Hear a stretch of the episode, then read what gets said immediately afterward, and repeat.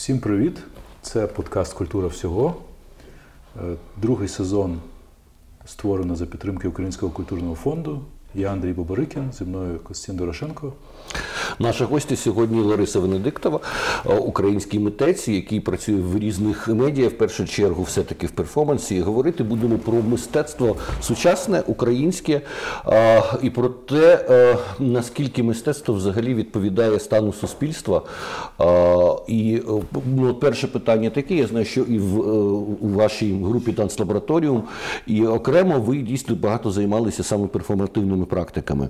Як ви оцінюєте стан перформансу в Україні. Е, перформанс як е, медіа сучасного мистецтва абсолютно ну, одна з найголовніших зараз в світі в сучасному мистецтві. Це все існує ще з 50-х, 60-х років. Але в мене таке враження, що е, у нас досі є певне недорозуміння стосовно люди не надто розуміють, що таке перформанс, чи він відрізняється від театру, просто від танців і так далі. Можливо, зможемо в цьому розібратися. Можемо спробувати. Тому що це велика тема, яка, власне, я зараз веду такий цикл лекцій про сучасне мистецтво, танець і перформанс. І е, коротко скажу таке: в театрі людина, актор обов'язково грає роль. Якщо він не грає ролі, то тоді це все одно він грає себе. В сучасному театрі, там постдраматичному театрі є така тенденція. Але перформанс це здебільшого те, що робить е, художник, митець. Це не те, що робить актор. Власне, да, е, це здебільшого концептуальне мистецтво. І е, як би там не було задіяне тіло, воно залишається мистецтвом ідеї, концепцій. А у нас е, е, такого такого е, роду мистецтва взагалі немає, я вважаю.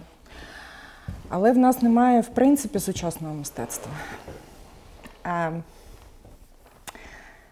У нас є митці окремі, які щось там роблять, що є вписаним в систему сучасного мистецтва в світі. Але самого феномену сучасного мистецтва як явища, яке формується дуже різними е, гравцями, його немає. Я згадую низку статей, які е, опублікували дослідниці е, з дослідницької платформи Пінчук Арт-центру. Вони підняли дуже цікаве питання стосовно того, що українське мистецтво дуже довго, принаймні в часи і радянські, і пострадянські, було рефлективним. Воно було рефлексією, е, відповіддю рефлекторним. На щось, рефлекторним, так. Ну, те, що давало відповідь на щось.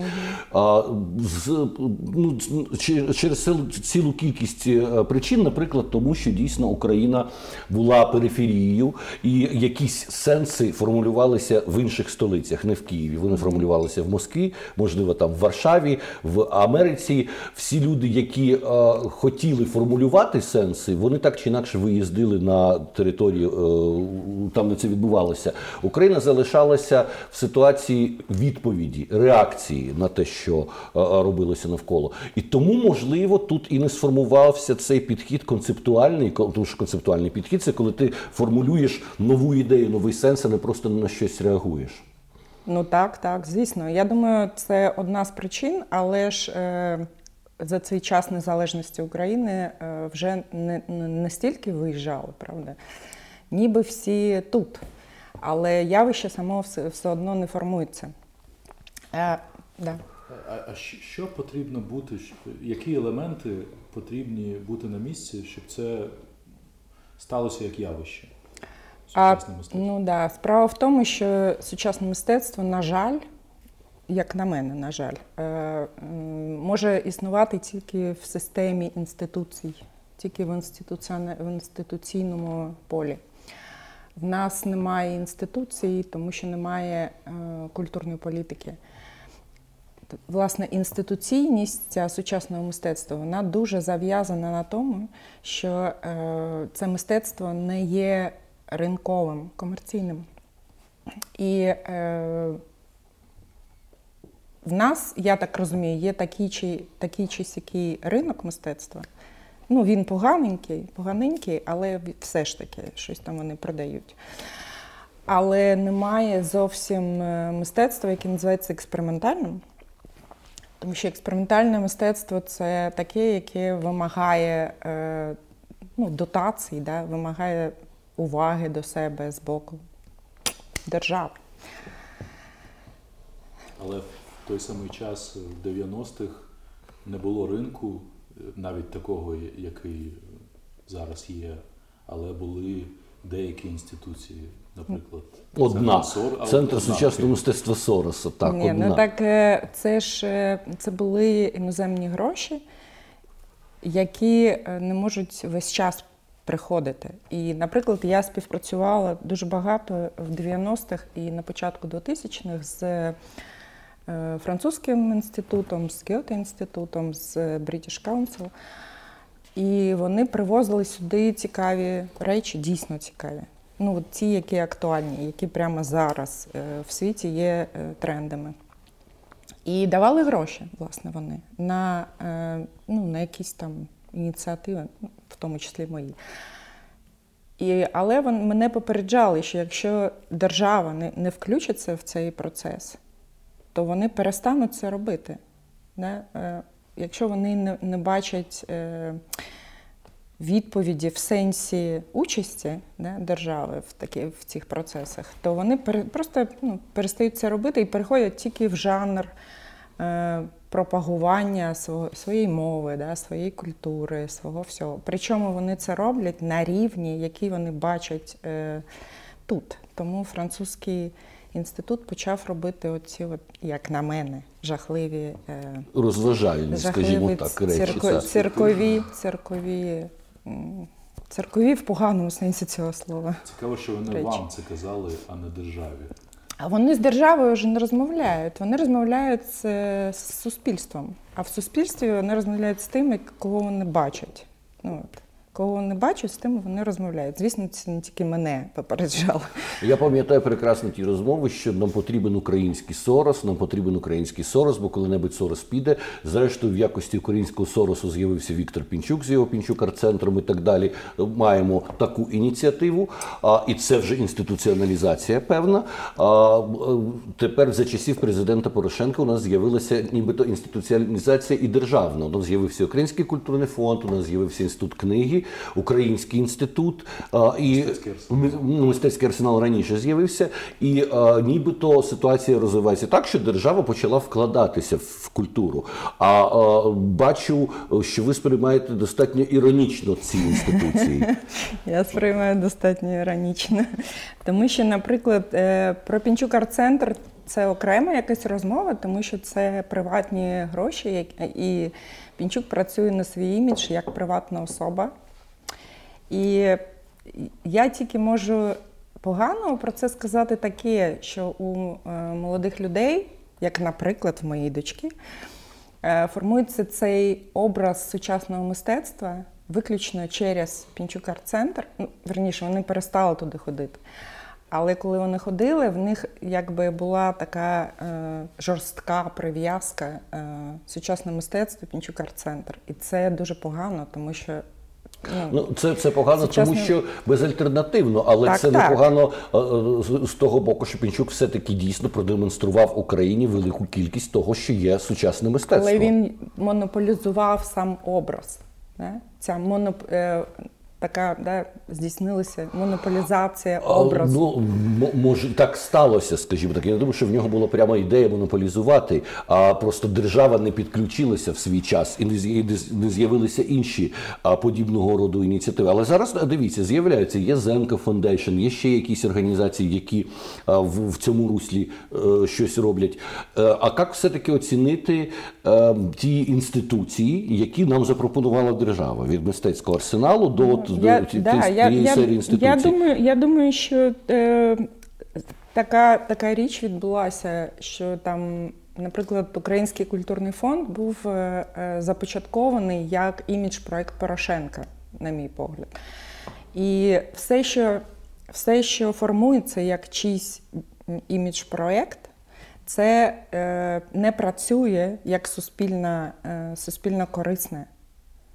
Суспільно корисне працює тільки е, коли держава виробляє культурну політику. В цій культурній політиці є принципи. Те, що називається там в літовському, наприклад, е, контексті guidelines. І ці guidelines, вони розповсюджені не тільки на сферу культури, так звану, вони розповсюджені на весь е, апарат управління в державі. В сенсі там, да, там є свої виписані е, принципи для Міністерства фінансів. Да, Як Міністерство фінансів має співпрацювати з Art Council і так далі, і всі інші е, міністерства відомства. В сенсі, це е, культурна політика це не політика про культуру чи щось таке. Да? Це культурна політика це те, як держава бачить да, е, свої принципи стосунків з культурним процесом. Я пам'ятаю, як е, я чула розмову одного е, одного функціонера з французького міністерства культури з Ніщуком. І він йому казав: перше, що ви маєте засвоїти, да, ви не в сенсі там особисто е, ця людина, а взагалі людина, яка прийшла керувати культурою. Це те, що ви є public service. Ви не є керівники, ви не керуєте нічим, ви обслуговуєте суспільство і його культуру. А от, це, от, е, цієї парадигми якраз нема зовсім. Да? Вона вона не формується, хоч, хоч там хоч буде мільйон цих так званих інституцій.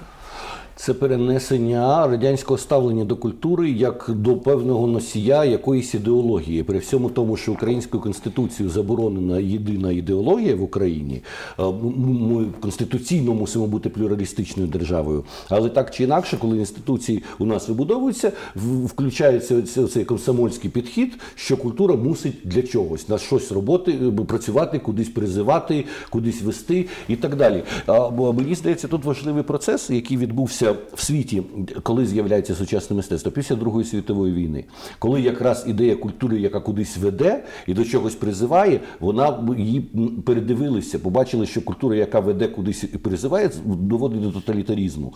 Бо культура мусить працювати в зовсім інший спосіб. Вона мусить бути а, людяна і вона мусить належати дійсно кожній людині. Не так, як Ленін там, що мистецтво належить простому народові, а в ну знаєте ці всі, ми знаємо всі ці всі концепції Бойса і так далі. Культуру в Європі зняли з п'єдесталу.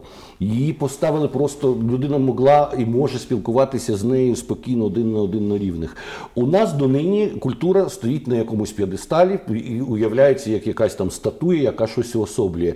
Здається, в цьому ми не пропрацювали а, ту так звану декомунізацію, про яку йдеться. А я би більше все-таки тримався терміна дебільшовізація, тому що комунізм там ні до чого стосовно того, що було в Радянському Союзі. І я знаю, ми співпадаємо з вами у поглядах у Фейсбуці, у Фейсбуці на це питання, так само, як і, е, інші е, люди, наприклад, той самий режисер Сергій Лозниця, що радянська людина вона нікуди не зникла, вона донині е, продовжує себе продукувати. Хоча молоді покоління зараз намагаються висміювати цю ідею, кажуть, відваліть від нас з тою радянською людиною. Ми вже пройшли два майдани, ми вже ніякі не радянські, але спосіб їхній захищати свої позиції, на жаль, залишається таким самим радянським чорнобілим, або або хто не з нами не з нами тут проти нас, і так далі. От що з цим робити? Невже ми така зачарована територія, що не дивлячись на, на появу нових поколінь і людей, які вже народилися після 91-го року, ми продовжуємо відігравати цю історію комсомольців і панків, е, правих і лівих, оцю всю абсолютно радянську історію. Ну, я думаю, що в нас насправді немає де взяти моделі, як працювати з минулим, тому що, е, наприклад, денацифікація це е, така річ, де одні люди були вбивцями інших людей, а в нас історія така, що ми самі себе вбивали весь час. Не? І от це самі себе, ми одночасно і жертви, і палачі. І як з цим бути, з тим, що ми є одночасно і тим і іншим, якби ніхто не може підказати. Да? Такого немає. Це цю, якби, цю дебільшовізацію, десовєтизацію, чи як угодно, як завгодно можна це називати. Але це як в цього немає моделі. Ці моделі не не вироблені і навіть немає ідеї ні в кого, як з цим працювати. Ну, я думаю, що єдине, що може нас якби в як це Витягти. витягнути з цієї ями, це е, думка про відповідальність. Власне, відповідальність за те, що було зроблено нашими батьками. І е, навіть, але це не вина. Да? Я я зараз не кажу не про провину. Да? Угу. Я кажу саме про відповідальність. В сенсі треба почути цей, це питання, да? запитання і спробувати виробляти якусь відповідь на нього. От Про цю відповідальність я кажу. А, але я не бачу власне для цього інтелектуальної сміливості, тому що все, да, всі ці люди, вони радянські. Звідки має взятися ця інтелектуальна сміливість сказати, е, сказати те, що сказала Ханна Арен, да, наприклад. Ну, Я маю на увазі приблизно таке саме, по, по рівню цієї сміливості. Інтелектуальна сміливість народжується з інтелектуальної дорослості. Тоталітарний проєкт завжди налаштований людей інфантилізувати. Інфантильна персона не може бути відповідальна, вона постійно перекладає відповідальність на кого. Тому ми маємо розуміння себе або як жертв, або як героїв, але в жодному разі не бачимо у себе дійсно як людей, які відповідають за те, що відбувається. Хтось нас, хтось нас гвалтує, когось ми перемагаємо шукаємо, і це постійно відновлюється в українській ситуації. Угу. Ну і е, от я дійсно подивився останні, останнім часом два фільми Сергія Лозниці Державний похорон і процес. А стосовно історії перформансу, до речі, я не знаю, чи дивилися ви фільм процес, так, там, так. де люди самі себе обговорюють під час а, це знімається все демонструється по телевізору. Люди каються в тому, що вони є французькі агенти, що вони робили заколот, що вони зробили так звану промислову партію. Один на одного зводять наклепи і самі на себе. А певна часть людей переговорюється до розстрілу. А потім проста ремарка: жодної подібної організації не було. Її придумали прямо під час процесу, і цих людей змусили самі зробити цей перформанс, і цей спектакль, е, говорити про заколоти, яких просто не існувало. Це унікальна, е, унікальний момент для розуміння того, яким насправді суспільством спектаклю був радянський союз. А державний похорон нам демонструє момент такий, що дійсно в ті роки, коли Сталін помирав, ми бачимо абсолютну єдність людей від Сахаліну до Таліну, які напевно всі були сталіністами тоді, і і тоді і інакше бути не могло. Тому що Сталін зробив дійсно таку історію, яку, яку напевно зробив тільки Полпот свого часу в Камбоджі, але Полпот менше правив Камбоджу. Це навіть не гітлерізм. Сталін зробив так, що люди абсолютно втратили будь-яку довіру одне до одного. Коли е, батьки е, здавали дітей, коли дружини здавали чоловіків, коли кожна людина жила в ситуації, що ворогом її особистим може опинитися просто рідна людина. Оце оцей страшенний експеримент порубаних стосунків а, взагалі між людьми, повного знищення довіри, мені здається, і привело до того, що ми ніяк оговтатися не можемо. Що ми постійно шукаємо якогось ворога, і у нас страшенна проблема а, із довірою і з солідарністю. Ми можемо солідаризуватися тільки так на майдані, щоб скинути щось абсолютно неможливе і погане, але солідаризуватися в практиках е, розбудови якоїсь ми не вміємо абсолютно, бо ми не маємо довіри. А ну я думаю, що спочатку треба солідаризуватися в практиках аналізу. Тобто, це найскладніше, це доросліше. Тобто в, пра в практиках е, розбору того, що вже зроблено. Коли мене питають, а що ж робити? Я кажу, так не треба думати про що робити, треба подивитися, що зроблено. Тому що поки ти не, не зрозумієш, як ти потрапив в цю точку, в якій ти зараз знаходишся, ти не можеш зрозуміти, де власне ти знаходишся. Як ти можеш думати про те, що робити? Тобто люди весь час хочуть, а іноді мені кажуть таке. Окей, ми зрозуміли, як це було зроблено, що далі. Оця якби штука, да, типу, ну окей, а гарантія є якась? От ми будемо страждати, будемо там щось капросатися в цьому е, жахливому минулому. А гарантія є, що потім буде добре чи ні? Да? Оце якби дивна, дуже дивна штука, яку теж, е, теж е, яка є теж наслідком власне радянського, да? е, гарантія майбутнього. Ну, Я маю- радянський я проект е, обіцяв, що ваші внуки будуть жити при комунізмі. Ну він не просто обіцяв, да? ти, ти, ти якби настільки знав своє майбутнє, що мені, наприклад, було тошно жити, просто тому що я знала, що буде там наступним кроком весь Абсолютно час. розумію. А от- оця, е, цей період, який потім назвали періодом застою, він був дійсно нудотний тому, що не, не пропонував жодній людині жодних перспектив. Все абсолютно було розписано назавжди на ціле життя, здавалося так.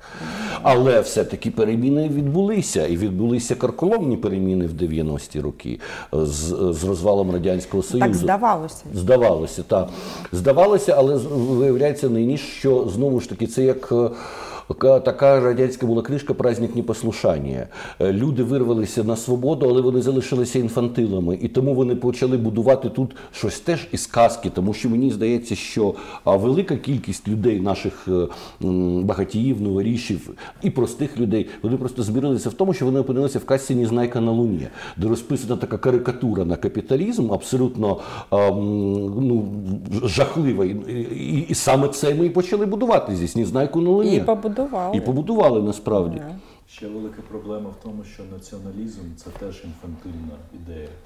І в нас дві, дві речі е, зіштовхнулися. Так, правильно, ми живемо в ситуації постійного відтворення двох е, традиціоналістських ретро-проєктів: ретро-радянське або ретро-націоналістичне, тому що націоналістичні погляди це дійсно е, 19-й початок 20-го століття. Це ситуація, коли Європа навпаки переборює це все, коли Німеччина стає новим плавільним котлом, і, і по-іншому це все сприймається. Ми ну, це певна, е, певна хвороба бездержавності. Це зрозуміло, що так чи інакше. Ну, подивіться, в Європі є свої України. Є Каталонія, є країна Басків, є Ірландія, які теж постійно якось вибухають, які не дають себе за- захопити в головній країні. Якщо ми подивимося, наприклад, на Францію, нам нині здається, Франція це така моноетнічна країна. Але якщо взяти 14 століття, 15 століття, це абсолютно були різні території. Брабант, Прованс, Бургундія, вони говорили різними мовами. Франція їх потім всіх перетворила насильно, зґвалтувала і зробила Францію.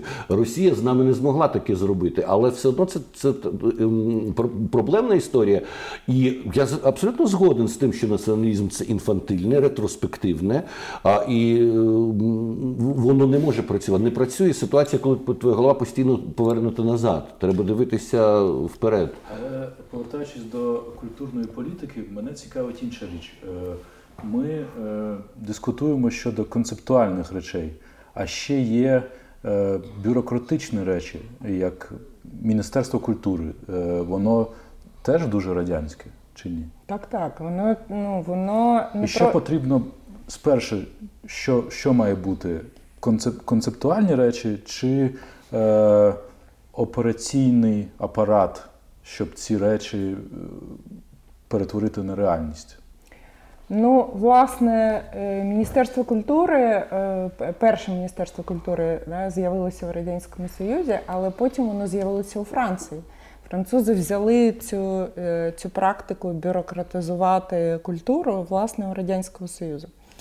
Але вони її перетворили в щось зовсім інше. Да? От, от в них, якби, якщо там відслідкувати чітко, як е, цю історію Міністерства культури у Франції, то там цей бюрократизм да, був якби поставлений на, на, як це, на службу.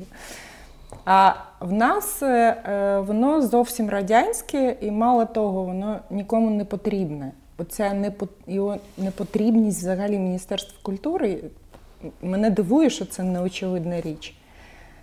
Вона абсолютно очевидна. Це Міністерство культури нікому не потрібне, не тільки культурі, воно не потрібно владі насправді. Ну його намагаються е, Влада на- вже очевидно демонструє, нього- що вона не знає, що з цим робити. не знає, що з цим робити, не знає, кого туди поставити, тому що ніхто туди не хоче йти. Там, ну, там, якщо і можна щось вкрасти, то настільки мало, що ну, воно просто не йде ні в яке, ні в яке порівняння. Але ж його повернули зараз. Й- його Воно було в групі міністерств, а зараз знову воно відокремлено як Міністерство культури. Е, ну да, ну просто знаєте, його сприймають як таке, е, таку, таку е, це структура богадільня. Богадільня така. Да? Хтось має, е, хтось має піклуватися про малих всіх е, нещасних, е, які теж нікому не потрібні. Музеї, бібліотеки, театри і все таке. Воно нікому не потрібно. Це Але дуже про влучно, нього це треба дуже влучно. про нього треба піклуватися. Абсолютно, у нас дійсно сприймається взагалі культура як територія якась ущербна, дом презріння, де треба Да. за тими хилими якось щось їм допомагати. І це абсолютно ненормальне ставлення до культури, тому що культура це, по-перше, ну це економіка, це частина економіки. Якщо ми побачимо розвиненість країни, кожна розвинена країна має велику складову економічну саме через культуру. Німеччина, Франція, хто завгодно. А це це потуга. А у нас це сприймається не як потуга, а як якась бідося, якій Да, треба там дати якийсь пайок, щоб вона не загнулася. Це дивовижний стан. А, а зрештою, в, в українській культурі і існує ціла кількість таких бідось. А, ці всі ще придумані за Сталіна спілки. Які невідомо чому з кого вони збираються, чомусь треба їх фінансувати. Вони теж мають якусь е, якесь своє майно, яке вони чи приватизували, не зрозуміло. Мені здається, що оцю всю історію, яку яка придумана була за Сталіна, е, творчі спілки, звання народних артистів і так далі, це безперечно треба вже ну, відмінити. Це абсолютно віджилі речі. А, Тому що це справді тягар. Я розумію, що є велика кількість митців, які якось там їх утри- утримують там за рахунок того, що вони члени цієї спілки і так далі. Але ну можливо це пере- перевести просто в якісь е, пенсії нормально і закрити цю історію з, з, радянськими спілками. ці спілки дуже політизовані теж. Як профсоюзи, е, вони Вони не політизовані, вони ідеологізовані. Ідеологізовані, так. В сенсі там спілка художників, наприклад, вона обслуговує владу, вона так звикла Так, І, і вона так робить, і, і тому вона якби потрібна на всяк випадок. Знаєте, що вдруг нам там щось знадобиться, а от спілка є. Ну так, Ми ну, будемо використовувати. При- прикормлюють. Леніна і Сталіна, а тепер же можна Господа Бога малювати. Завжди є якісь замовлення для тих людей, які Ну, зам- вміють. замовлення, да, можуть, може знадобитися. Їх тримають про так про всяк випадок. Е, Ну, в даному випадку ми залишаємося при всіх розмовах про е, декомунізацію певним заповідником, абсолютним пострадянським заповідником. Тому що подивіться, в країнах Балтії, не кажучи вже про країни Варшавського е, блоку, абсолютно пере, ну, змінилося ставлення дійсно про культуру в першу чергу. І е, там не виникає питань про те, що культура мусить когось обслуговувати, або держава мусить когось там утримувати якусь бідосю. Що з нами не так? Ми ж маємо дійсно достатньо серйозний культурний багаж. Україна взагалі народжується із культури. Ідею України і українства проносили люди культури, письменники, учені, які несли в собі. І Україна народжується з культури. І при всьому цьому зараз у нас культура така бідося. Ну, да. Мені цікаво, е, в країнах Балтії е, воно як було? Спершу концептуальна частина, ідеологічна, а потім бюрократична, чи навпаки?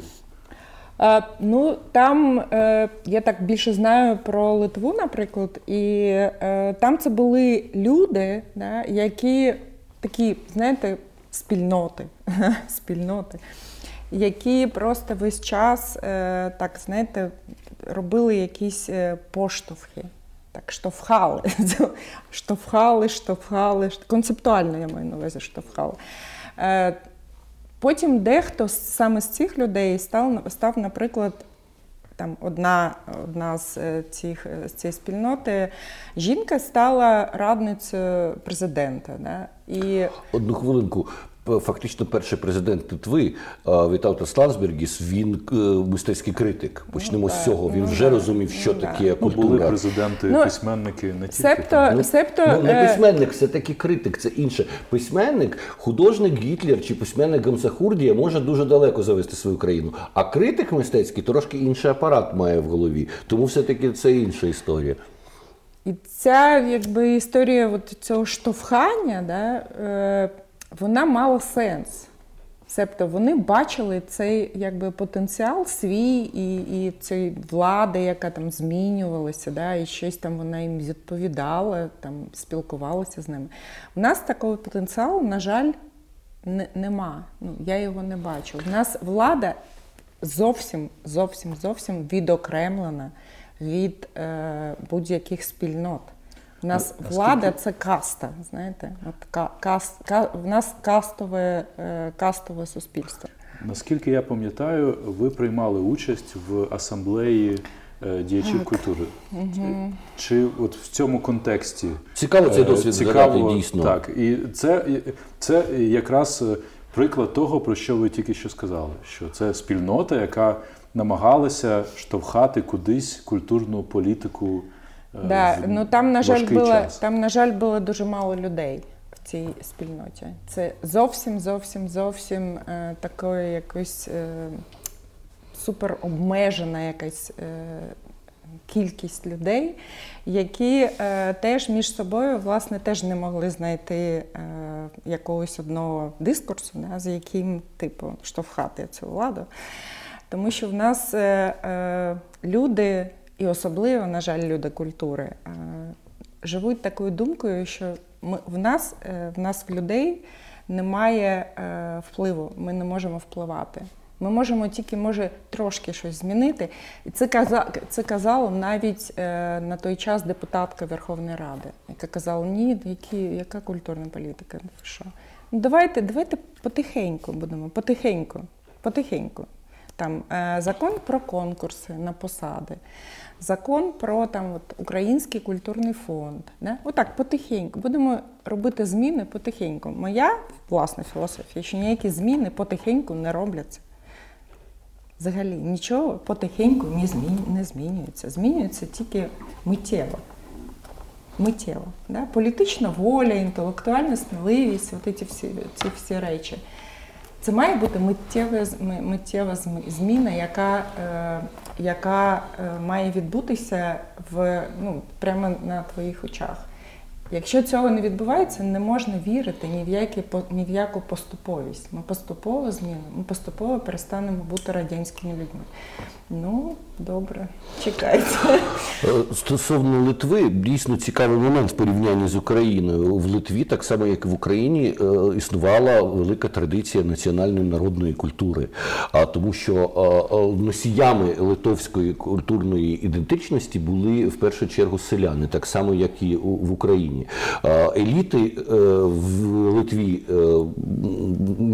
як це сказати, онімечувалися чи росіфікувалися. У нас еліти полонізувалися чи русифікувалися. Так чи інакше, носієм е, національної культури залишалося селянство. Але коли литовці отримали незалежність, вони зрозуміли, що це все прекрасно.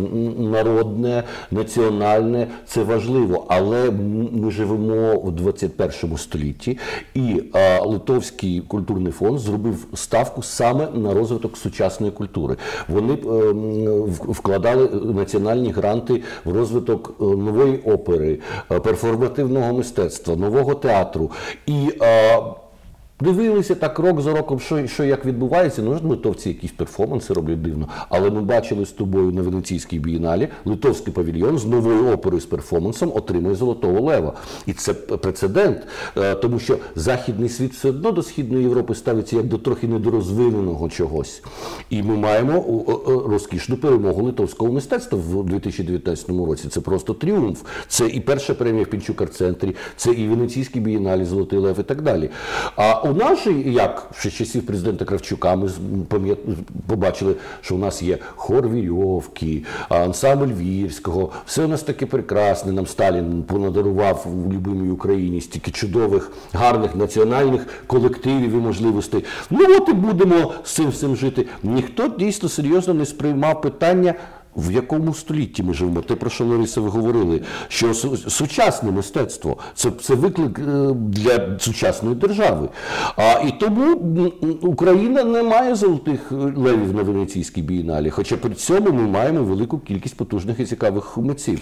Ну, е, Літовці е, виробили да, оці принципи guidelines cultural policy е, ще в якомусь там 11-му, здається, році. Але це, власне, не, не кінець історії. Завдяки цьому, е, як це постанова Сейму називалася, чи щось таке. Завдяки той історії з'явився Art Council. І Art Council – це зовсім не, не культурний фонд. Розумієте, це незалежна структура.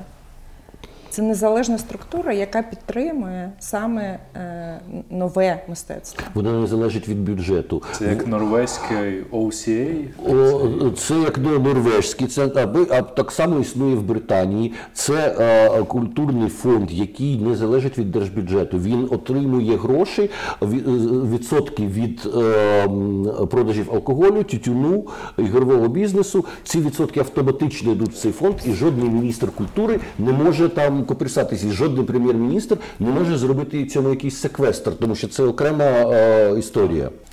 Ще один момент дуже цікавий е, стосовно е, тілесності в сучасній культурі в українській. Ми пам'ятаємо навіть 90-ті роки в певний момент зникли будь-які табу. Е, Чечеліна з'являється на обкладинці комсомольського журналу.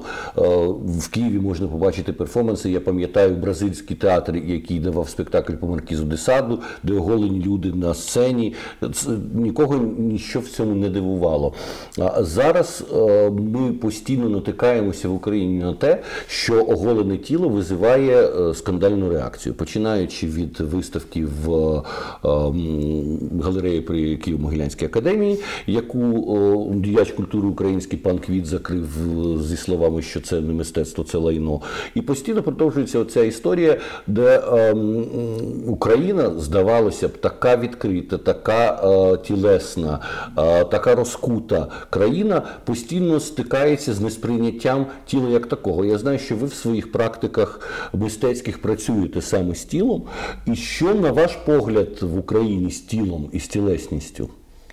Ну, я думаю, що це теж е, радянське тіло, і цього радянського тіла, ця радянська людина, власне, боїться. Нас люди бояться власних тіл. Тобто з цим пов'язана і гомофобія, і ксенофобія, і все інше. Це пов'язано зі страхом перед самим собою. Тому що людина, е, наша наша людина, наша людина е, якби не хоче бачити, не хоче бачити взагалі там поганого, знаєте, погано. Тому що вона хороша. Радянська людина це хороша людина. Я думаю, це бажання е, хорошості власної. Це одна з ключових е, речей е, в цьому теж в цій відсутності сучасного мистецтва, тому що сучасне мистецтво воно проблематичне мистецтво. Да? Воно займається проблематизацією, і а проблематизація не може бути без е, без цього погляду на на себе поганого. власне. Зрештою, це є просто діалектика, тому що ми навіть не говоримо про хороше і погане. Ми говоримо про те, що є у кожної у кожного явища, у кожної події, у кожної людини є просто різні грані, і, і ставитися до цього до цього як до хорошого, до поганого, просто смішно.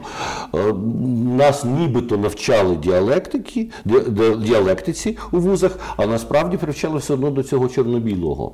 Ну так чорно-біле це е, в цьому контексті це теж діалектика. Ну дуже спрощено. Це, це, ну але ж е, нас не навчали діалектиці Платона, наприклад. Нас навчали дуже спотвореної діалектиці Гегеля, спотвореною Марксом. Так.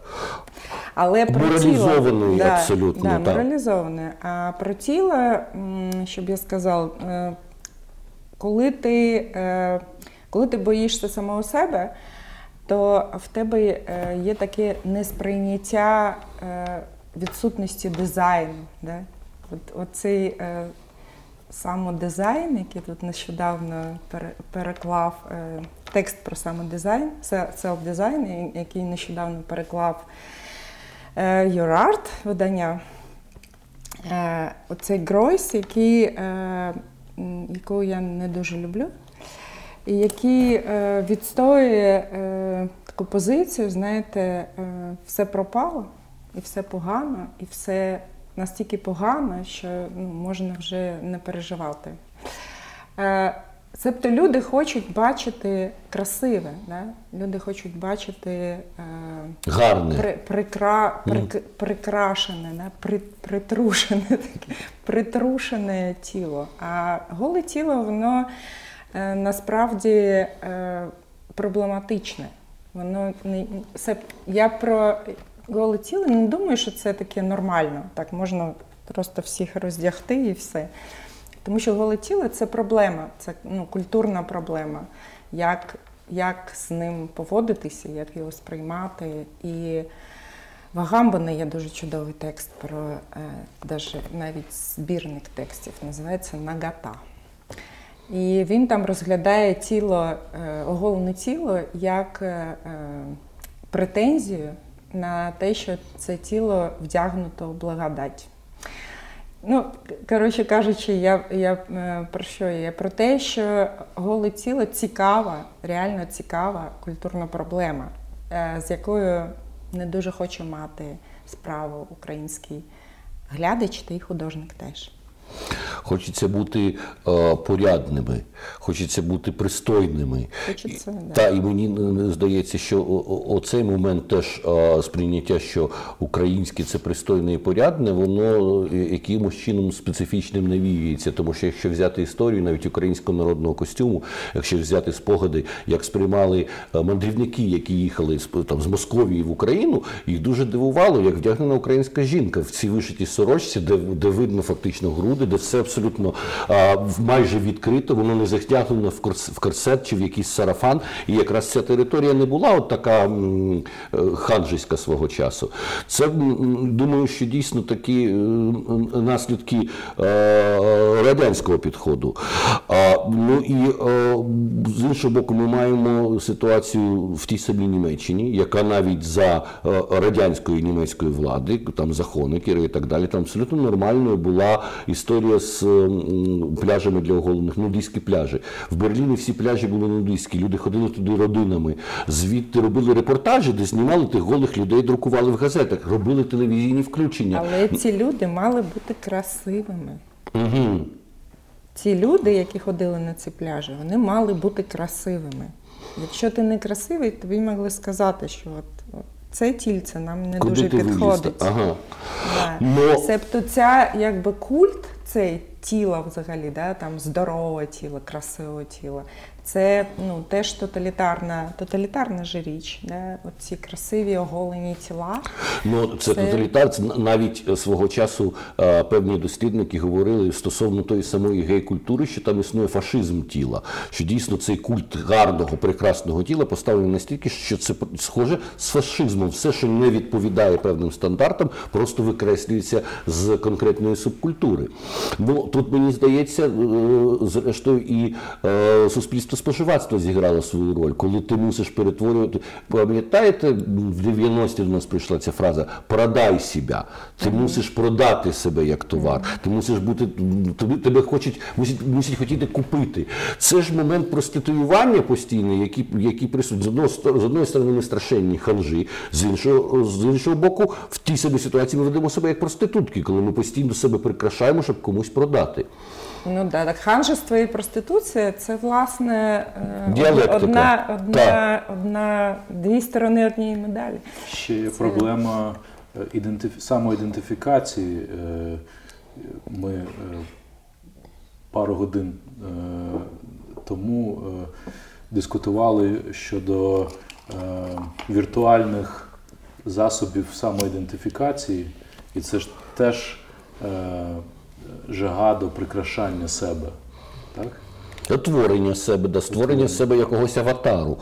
Але тут ми виходимо, знаєте, на, на, на іншу проблему. Дійсно, ростуть е, нові покоління людей, які ростуть в сучасних гаджетах, які ростуть в ситуації інтернету, які ростуть в ситуації відкритості. І, можливо, ці люди насправді вибудують нові нормальні інституції культурні, тому що у них уже в світі, в своєму світі, в своєму комп'ютері вони бачать величезний світ, в якому є все, будь-які відтінки шкіри, будь-які е, манери вдягання змагатися і говорити, і так далі. Можливо, ці люди вилікують наше суспільство, а ми так і будемо тупцяти на цій пострадянській е, території. Е, ну не знаю, у вас е, е, ви може близько не спілкуєтеся з цими молодими людьми. А ці молоді, ну за моїм досвідом, ці молоді люди в основному хочуть ізолюватися від. Е, від суспільного всього, від суспільних проблем, від політики, від е, будь-яких викликів, які їх особисто не стосуються. Я, я маю на увазі зараз розумних молодих, які е, хочуть е, е, організувати такі собі е, сегрегації, знаєте, самі себе сегрегувати. Це, І це ну, я бачу як тенденцію. І я дуже сумніваюся, що така. Е, що така штука може якось е, вилікувати суспільство. Я думаю, що це буде сприяти просто більшому, е, більшому, не знаю, там їх їх більшому потягу до якихось, я не знаю, там поселень. Таке відчуття, що вони будуть десь селитися, селитися окремо від Про цю тенденцію 2009 року на всесвітньому форумі філософії права в Пекіні говорив Йозеф Рац, американський філософ е, палестинського походження єврейського. Він говорив про те, що настає епоха нового комунітаризму, коли будуть з'являтися комуни, е, грубо кажучи, людей по інтересах, е, які будуть обирати собі на цій землі території, де у них де вони просто співпадають в поглядах і світосприйнятті. Але інше питання ну, не можна собі уявити світ як набір закритих комун. Це одно так не буде функціонувати. Так так чи інакше спілкування будуть відбуватися. І я думаю, що в даному випадку, якщо продовжувати цю ідею Йозефа Раса, то все-таки це буде ці комуни будуть існувати на території інтернету. Люди, які співпадають, да, які співпадають на у світосприйнятті. території інтернету будуть. Ну, в сенсі, інтернет це якась окрема, окрема, е, мені здається, це окрема історія. Оце віртуальне життя, воно е, існує окремо і воно якесь там. Про це можна там довго говорити, але воно там якесь. Але ж є фізичне життя. І от з цим фізичним життям буде все більше проблем насправді. Не, не, Не тому, що інтернет, а тому, що ці молоді вони е, настільки не розуміють що було до них, не дуже хочуть розуміти. Що от це покоління, там моє чи наше наше покоління, воно е, має зробити, має має бути цим містком між минулим і ними. Тому що якщо ми цього не зробимо, з ними потім будуть приключатися речі дуже схожі на те, що було в нашому минулому, але вони не будуть нічого розуміти. А що сталося, власне? Тому що е, в оці тенденції до фашизації, до е, тоталітарності і іншого, вони нікуди не подінуться. Да? Тому що е, завжди є люди, які так да, їм дано. їм дано. Оце схильність до маніпуляцій, здатність маніпулювати іншими людьми. І вони будуть користуватися цим в сенсі ніколи не оця загроза да, тоталітарізму, вона ніколи нікуди не зникне. Так, Вона буде приймати інші форми. А безперечно. якщо ти не знаєш, що це вже було, і не просто не знаєш, а не відчуваєш це як своє минуле, да, тоді ти під загрозою опинитися несподівано в концлагі, в концтаборі? Є така загроза. Е, люди з одного боку, ті, які народжуються зараз, вони народжуються в безперечно набагато більш комфортному світі, ніж ніж той, в якому народжувалися ми. А, І вони схильні сприймати всі свободи, весь комфорт як абсолютно нормальні речі. Вони за них не боролися. Прекрасно, що вони народжуються в такому світі, але неможливо дійсно людство не мусить е, забувати, скільки було боротьби за ці свободи свободи, за за е, людську гідність, за права і так далі. Я згоден з думкою, що свобода це ситуація, за яку боротися треба постійно. Тому що коли ти забуваєш про те, наскільки вона важлива, ти починаєш обирати комфорт, стабільність, ще щось. Дуже швидко е, ці свободи вивітрюються. І ми бачимо ці е, і ліберальні режими, які в Європі це і Польща, це і Угорщина, і так далі. І треба сказати відверто, і Україна була на грані такої ситуації ситуації, коли завдяки е, війні, яку нам нав'язали, нам пропонували ідею, що давайте ми трошки свободи ужмемо, тому що нам треба е, вижити якимось чином. З цього починається катастрофічна історія, тому що коли в тебе забирають шматочок свободи, його вже назад ніхто не віддає. Його треба знову вибивати у цього суспільства. Ну, да. А повернімося до сучасного мистецтва. Ви кажете, сучасного мистецтва нема, але ж є митці. Є митці, які розмовляють мовою сучасного мистецтва, не дивлячись на те, що його як феномену в Україні нема. Чи можете ви назвати таких митців українських, які для вас а, спілкуються мовою сучасного мистецтва? Е, ну, не знаю. Я б напевно не ризикувала це робити, тому що Тому я що когось можна Ну да, да, не назвати там чи я не ні, я б цього не робила, чесно вам сказати.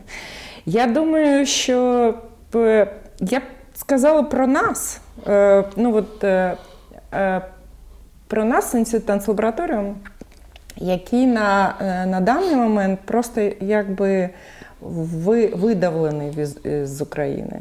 Ну, Там останні перед е, карантином, останні там півроку, я працювала за, за кордоном, тому що е, якби в мене кудись зникла ця перспектива, що можна тут робити. Да, там е, нас було зацензуровано і викинуте з центру Курбаса. І, е, ну, і власне, тим, те, чим ми займаємося, потребує інфраструктури. Ми не можемо без, на жаль, е, ми не можемо без Ні, ми щось робимо, якісь роботи робимо, е, які цього не вимагають, але в основному наша діяльність, да, вона е, зато вона потребує власне там, не знаю, підлогу, там, е, приміщення. А і, якби цього не стало просто взагалі. Якщо там е, на, на початку 2000-х ми якось знаходили якісь там, не знаю, дружні простори, то зараз це просто стало катастрофічним. Тому да, от ми, е, ми в основному працюємо за кордоном. І наскільки я розумію, більшість митців, які є в Україні сучасного мистецтва, вони так само працюють, е, виставляються і працюють за кордоном. Себто, от з'явилося багато, як ви кажете, там різних е, е, якби інституцій, але цей рух, який був в Україні, оцей от, не знаю, спільноти сучасного мистецтва, він насправді зник. Ну, єдине, да, там Пінчук продовжує е, ці Премії. свої премії. Ну і все. Власне, нічого. Мені здається, тут я, я вбачаю ситуацію таку, що якраз певне покоління, яке виросло в ситуації відносної свободи і комфорту, покоління е, людей от е, твого віку, Андрій, 30-35, а воно його це покоління знову знесло в, в е, радянську таку кампанійщину, коли е, отримується якась е, збирається якась група людей, одне одному приємне, вони вирішують, от ми митці, все решта ми не знаємо. Ми, ми ті взагалі напевно не митці. Ми значить будемо триматися і просувати одне одного. Е, Це це взагалі проблема України. Оця компанійщина постійно розвал За- замість єднання і змішання різних сфер. У нас постійно відбувається ця сегрегація, коли люди вибирають собі щось комфортне і тримаються цієї кубки. І, і це знову ми ніяк не можемо е, переступити цю ситуацію. 90-х було ж те, те ж саме. Е, ну, не зовсім. В 90-х, е, в 90-х була, був цей хаос, не? хаос. А от ця ситуація хаосу, вона насправді досить продуктивна. Могло Тому що змішатися там, будь-що тому будь-що. що да, там Да. були е, якісь зустрічі несподівані, в сенсі якісь було дуже дуже багато подій. Була подійність. Оця подійність вона зникла. Тому що, от саме тому, що ми маємо якби інституції, да? і оці якби інституції, вони якось так виходить, що, що вони роблять все на світі. А, власне, що таке інституція? Це якщо в тебе, як е, там в закладу установи, є якась е, специфіка. Да? Ти маєш бути дуже специфічним, тоді ти інституція. Якщо ти е, робиш все, все, все на світі, да? Ми робимо. Ви що робите? Ми робимо все. Тоді, да, тоді це взагалі не інституційність, це оця монополізація, да, те, що е, відбувається в Пінчук арт-центрі. Да? Там, там робиться все. Ну а зрештою, так само і в мистецькому арсеналі робиться само все. в і книжкові арсеналі. виставки, Так. і моди, і Так, е, дійсно так. абсолютно навіть все. в маленьких цих нові, нових цих да, ініціативах там теж робиться все. В Naked Room, наприклад. Можливо, це просто сучасна історія, коли вже е, кожна культурна територія перетворюється на територію, де робиться все. Можливо, закінчився час цих е, е, конкретних е, рамок якихось, Ну, і ми рухаємося в сторону е, вагнерівського синтезу мистецтв. І тоталітаризм разом з зрештою, Гізамкунстверк ми, е, ми, Безперечно. там, де є оцей Гізамкунстверк, е, чекай на е, тоталітарність або Гітлера. На, на вибір. Да, вибір такий в нас або це, або це. Е, Себто Гізамкунстверк, е, оця мрія да, синтезу всього на світі, це е, мрія е, ну, захватницьке, да, привласництва. Я хочу привласнити все, все, І все контролювати. і контролювати. І ну і тоді, якби такі тенденції вони не, не дуже. Я не бачу, щоб в світі були такі тенденції. Якщо там Tate Modern робить, наприклад, окрему залу спеціально для там перформативних подій. То він це е, обґрунтовує. Він каже: ми бачимо таку тенденцію да, в художньому процесі, і тому ми це робимо, тому що ми хочемо бути причетні до цих тенденцій. І це якби воно якось адекватно. Ти це там бачиш, читаєш, і тобі е, нормально. Якщо там е, е, не знаю хто там Помпіду теж робить щось, таке, що виходить за їхню там місію. В них є там прописана місія, принципи е, їхньої роботи. Якщо вони роблять щось, що, що, що там схоже на все. Е, Вони це обґрунтовують. Вони кажуть, е, ми хочемо, щоб в нас було більше е, соціально ангажованого мистецтва, чи більше такого, яке там. Яке притаманно естетиз, естетизації світу. Не знаю, так, якісь такі речі, які, які е, за всім є концепції все одно. Але за якщо ми повернемося до о, о, минулої останньої венеційської бієналі і повернемося до тих самих литовців, до литовського павільйону, які ми згадували, то він якраз і поєднав все: і інсталяцію, і перформанс, і нову оперу. А і це якраз заявка на цю ситуацію. Да, але я коли, кажу про специфіку, я не кажу, е, що це про жанри. Да? А, літовський павільйон був дуже специфічним. В ньому була ця специфічність, якої не було, наприклад, в українського павільйону.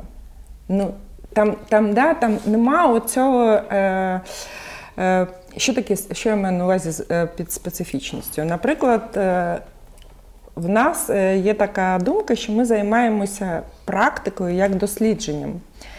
Це така тема, яка теж є в світі, да? Е, practice as research. І ця штука дуже специфічна. В сенсі, ти не можеш е, робити е, е, комерційних проєктів, тому що тобі скажуть, що що, вибачте, ви тут про дослідження, що, так що ви досліджуєте? Да? Чи ти, ти взагалі не можеш робити щось таке, що за- е, заточено під продукт? Да? Себто специфічність це, наприклад, ми е, займаємося процесами виключно, не? чи ми займаємося дослідженням сприйняття. Це, це специфічність, а жанри там можуть бути які завгодно. Ну, В українських інституцій це такий відчайдушний сам констверк. Коли ти не знаєш, куди ти йдеш, то дуже легко зробити все. Да. Бо ти там, сям. Да, Але- Нічого свого. От ти, ти, е, це те, що я називаю нічого свого. Да? В тебе немає нічого свого, і тоді ти можеш привласнити що завгодно. Sorry, е, я перебив. Мені ще цікаво в ваших е, практиках, Лариса, що ви постійно, е, крім того, що ви займаєтеся мистецтвом як дослідженням, ви займаєтеся самоосвіченням. Е, Чув від вас про ідею маленького такого університету для своїх, в якому зацікавлені люди, представники культури, взялись би вивчати математику, німецьку мову, рух, От ця ініціатива дуже цікава, тому що мені теж здається, що особливо в наш час не можна вважати, що ти щось знаєш. Треба постійно розвивати своє знання. Світ такий, що ресоціалізація, рекваліфікація мусить відбуватися постійно. Ну, Це не зовсім про, про рекваліфікацію. Е, і цей університет він працює, власне. Він вже два, два місяці працює онлайн поки що. Е, в нас е, там три, е, три зустрічі на тиждень. Е, кожна з них е, філософія, танець і математика. І це ці три три речі вони дуже схожі на те, як е, просто влаштований класичний університет. І ми там, нас там десь від 5 до 10 людей. І да, власне, а що розказати? Це закрита спільнота. Як з'явилася ідея? Хто бере участь? Яким чином ви так зібралися? Що це вам дає? Це е, закрита. Ні, вона вона закрита з того моменту, коли ми почали. Да? От Ми почали, і тоді ми місяць якби розвиваємо якийсь дискурс, який проходить через всі три ці штуки. І вона закрита на місяць, тому що там, наступного місяця ми там можемо ще когось там доєднати. Да. І е, цей, е, що, що це нам дає? Е, ну, я можу сказати, що це мені особисто дає. Мені особисто е, для мене це експеримент, е, тому що я здогадувалася, що там філософія без математики та математика без філософії взагалі нерелевантні речі. А коли там ще є тіло, да, коли там якби є танець, тоді через танець ти якби можеш перевіряти е, будь-які структури, які є в філософії, наприклад. І ця е, ця, ця три, триєдинство, таке, така е, трійця, вона, вона е, вона створює цю геометричну фігуру, яка є власне засадою для мислення, в принципі. Ну, і... зрештою, це дуже перегукується з ідеями Гюрджиєва, який свого часу вводив перше в Європі психотехнології, навчав в інший спосіб мислити і жити е, саме через танець, свою свою своєрідну філософію. Не знаю, чи там була математика, але ви відчуваєте, що ваша ваша ідея звідки звідти з напівсектантських таких історій виростає?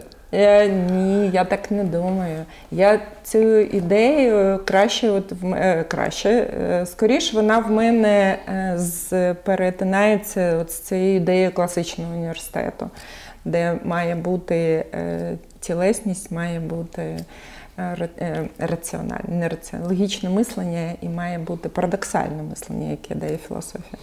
А де ви берете викладачів? Я сам викладач. -hmm. Ні, ну крім математики. Е, математику я поки що не викладаю. Там я поки що учень. Математику викладає моя дочка, моя дочка є математик. Чи має назву цей проєкт? Мікроуніверситет це називається. І ми зараз третій місяць займаємося, і ми зараз е, наприкінці червня закінчимо його, але будемо робити нову нову е, цю, набір.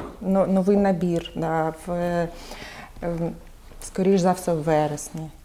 Чи буде якийсь продукт першого набору? А ми подивимося, може і буде. В сенсі, да, вони, люди роблять дипломні проєкти. А. І і тоді ми подивимося, може ми зробимо виставку. Я, я, я, У мене є кураторські е, ці е, тенде, тенденції в голові, тому я зі всього хочу зробити виставку. Є ще така думка, що сучасне мистецтво в Україні має дуже поганий е, піар, що якось одразу так через певний снобізм е, часів фондів Сороса, коли митці демонстрували, що вони певні небожителі, це не для всіх, це не, для простих умів. І донині говорять, що ну щоб на виставку сучасного мистецтва прийти, треба бути підготованим, треба там е, навчатися, так не зрозумієш.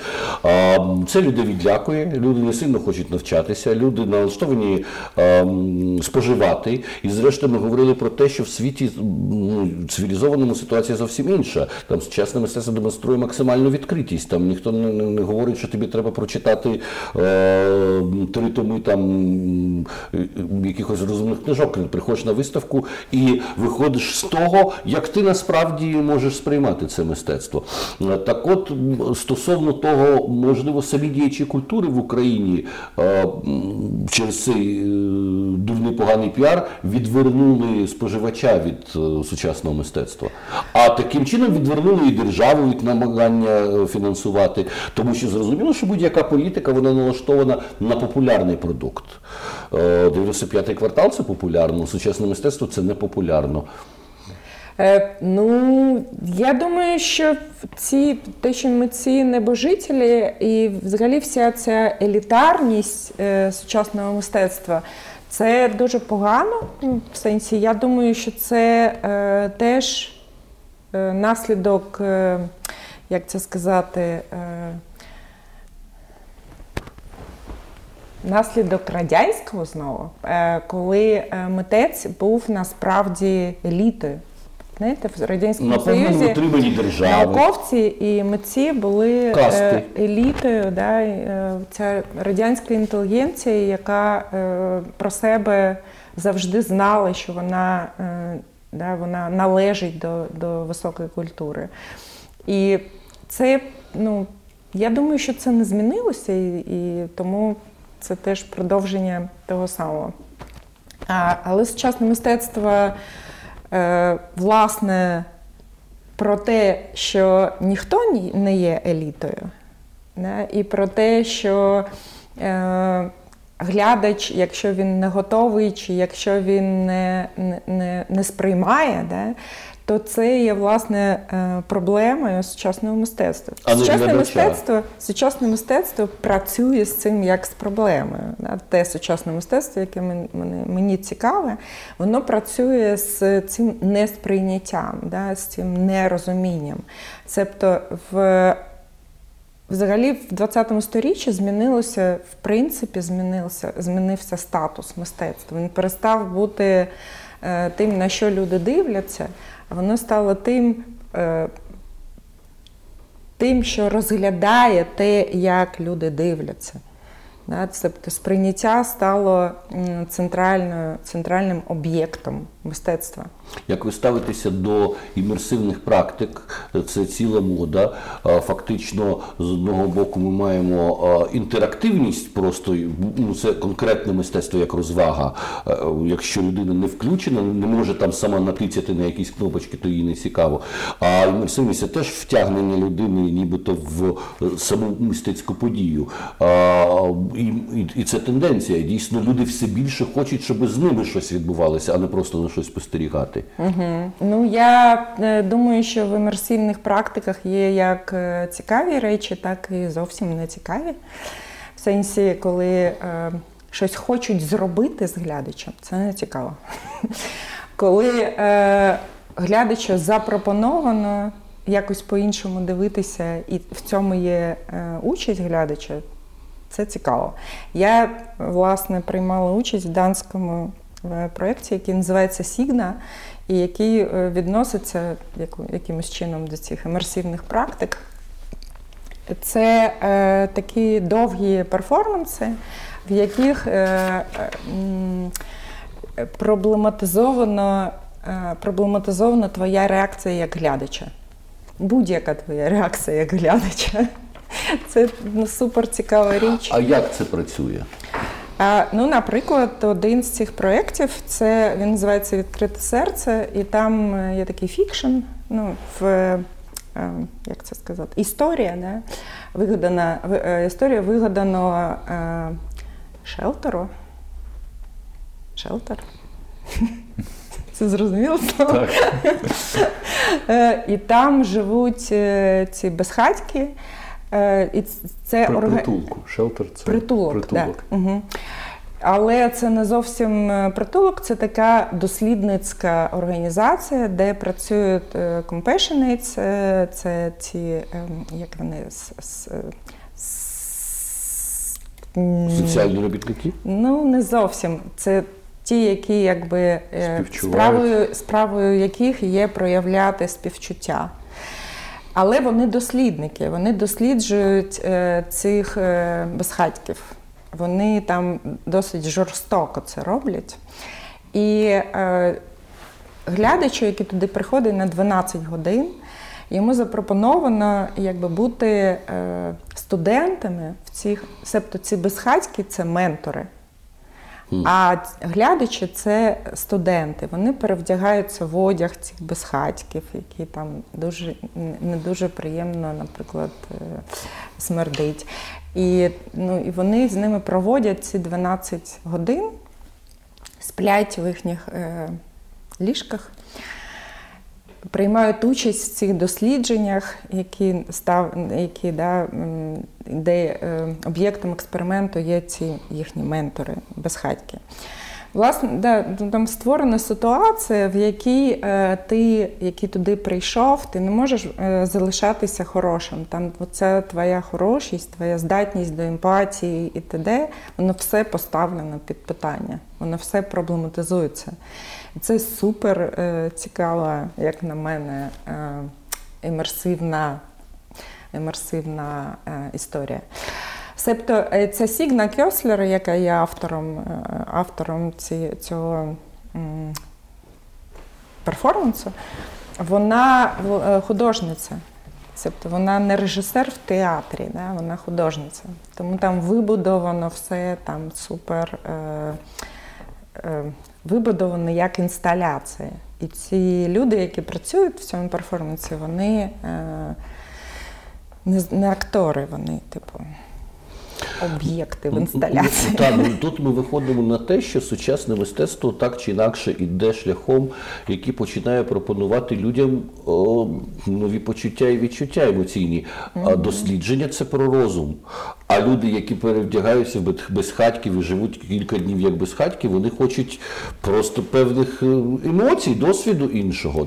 Тут е, трошки про, А, про різне. Митець да. хоче досліджувати, а глядач хоче відчувати. Це трошки різні речі. Але там все так влаштовано, що ти, який відчуває, да, маєш це своє відчуття почати е, аналізувати.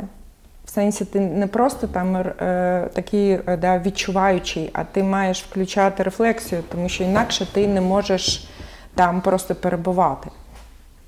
Угу.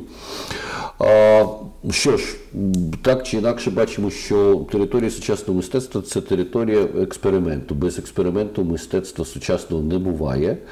Дякую, пані Лариса Венедиктова, митець наш гость сьогодні.